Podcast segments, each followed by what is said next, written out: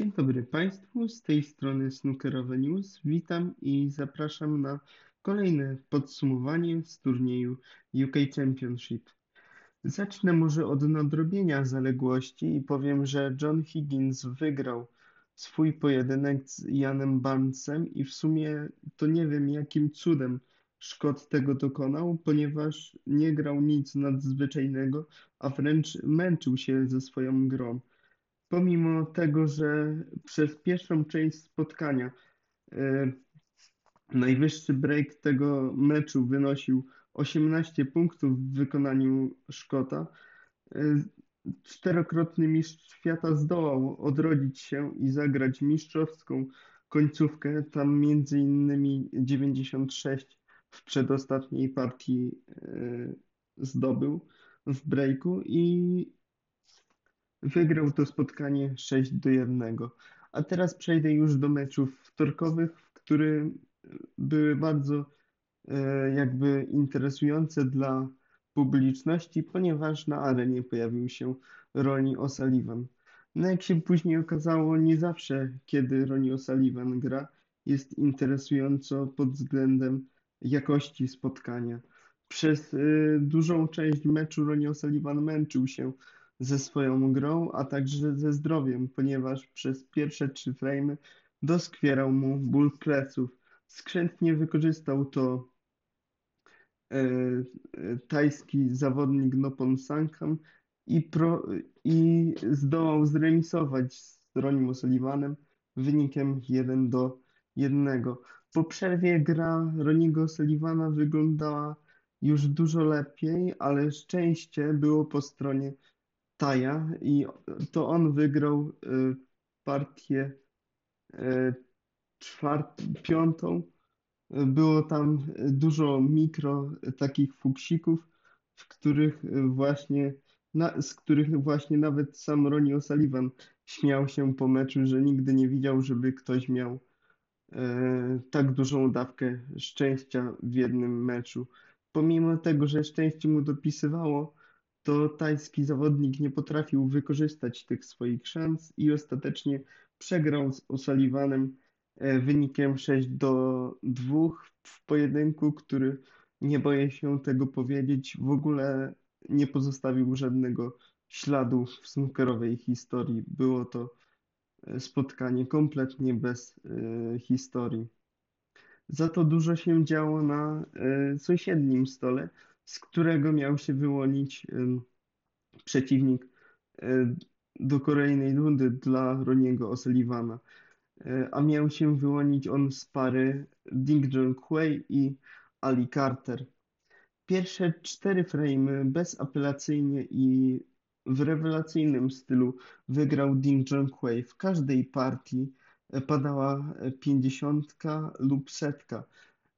Już mówię, jakimi breakami Chińczyk wygrywał te swoje frame.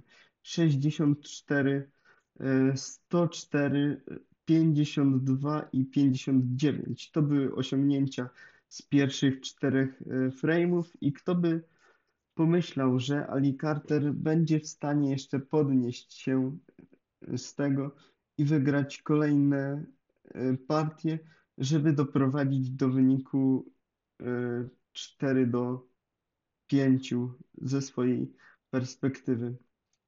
W kolejnych partiach nie było już tak kolorowo, ponieważ przy powrocie Ali Carter zagrał naprawdę 2 wspaniałe partie. Odpowiedział 100 i breakiem 85, ale w kolejnych frame'ach Ding Junhui pokazał, że zależy mu na tym, aby utrzymać się w tej 16 na Mastersa i wygrał spotkanie wynikiem 6-4, jak już może wcześniej wspominałem, i swój mecz zakończył breakiem 116. I warto powiedzieć, że był to niestety jedyny pojedynek wtorkowego dnia UK Championship, który stał naprawdę na bardzo wysokim poziomie i dostarczył nam dużo emocji.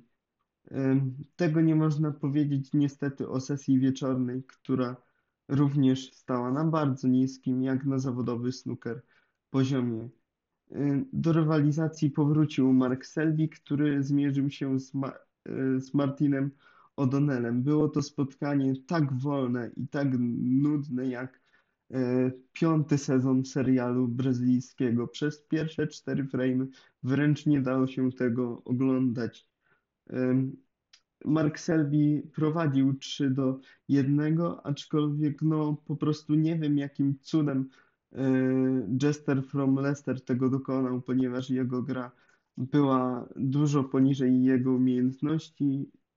Powiedzieć tą frazę, że była dużo poniżej jego umiejętności, jest jakby nie powiedzieć nic, ponieważ jego skuteczność na wbiciach wynosiła 78%, a więc dużo niżej niż moglibyśmy się spodziewać tego po zawodowym snookeryście. I podobnie jak Higgins w swoim meczu przedwczorajszym z Ianem Bancem, to tak samo Mark Selby wygrał swoje spotkanie, awansując do kolejnej rundy, gdzie zmierzy się z Matthew Stevensem, triumfatorem tego turnieju z roku 2003, który naprawdę, trzeba przyznać, teraz przechodzi renesans formy.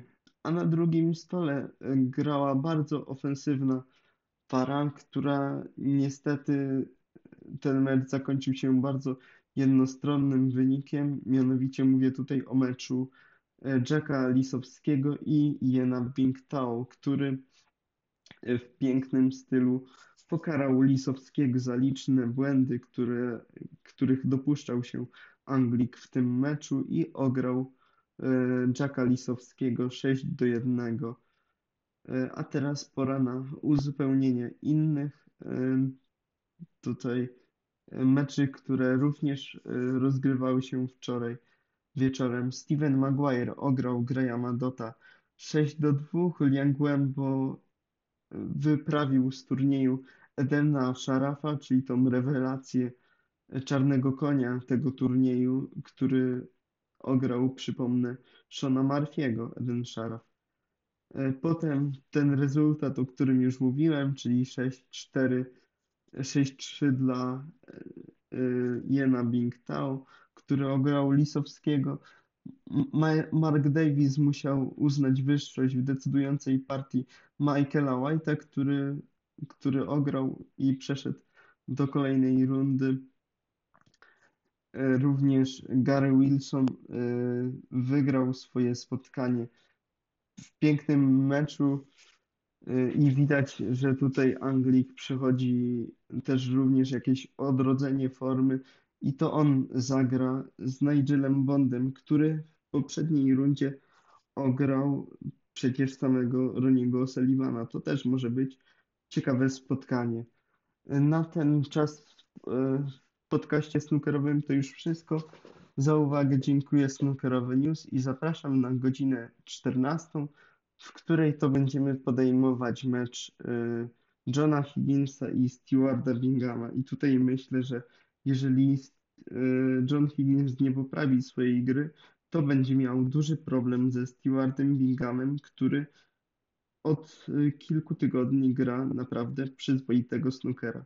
Dziękuję za uwagę, Snookerowe News.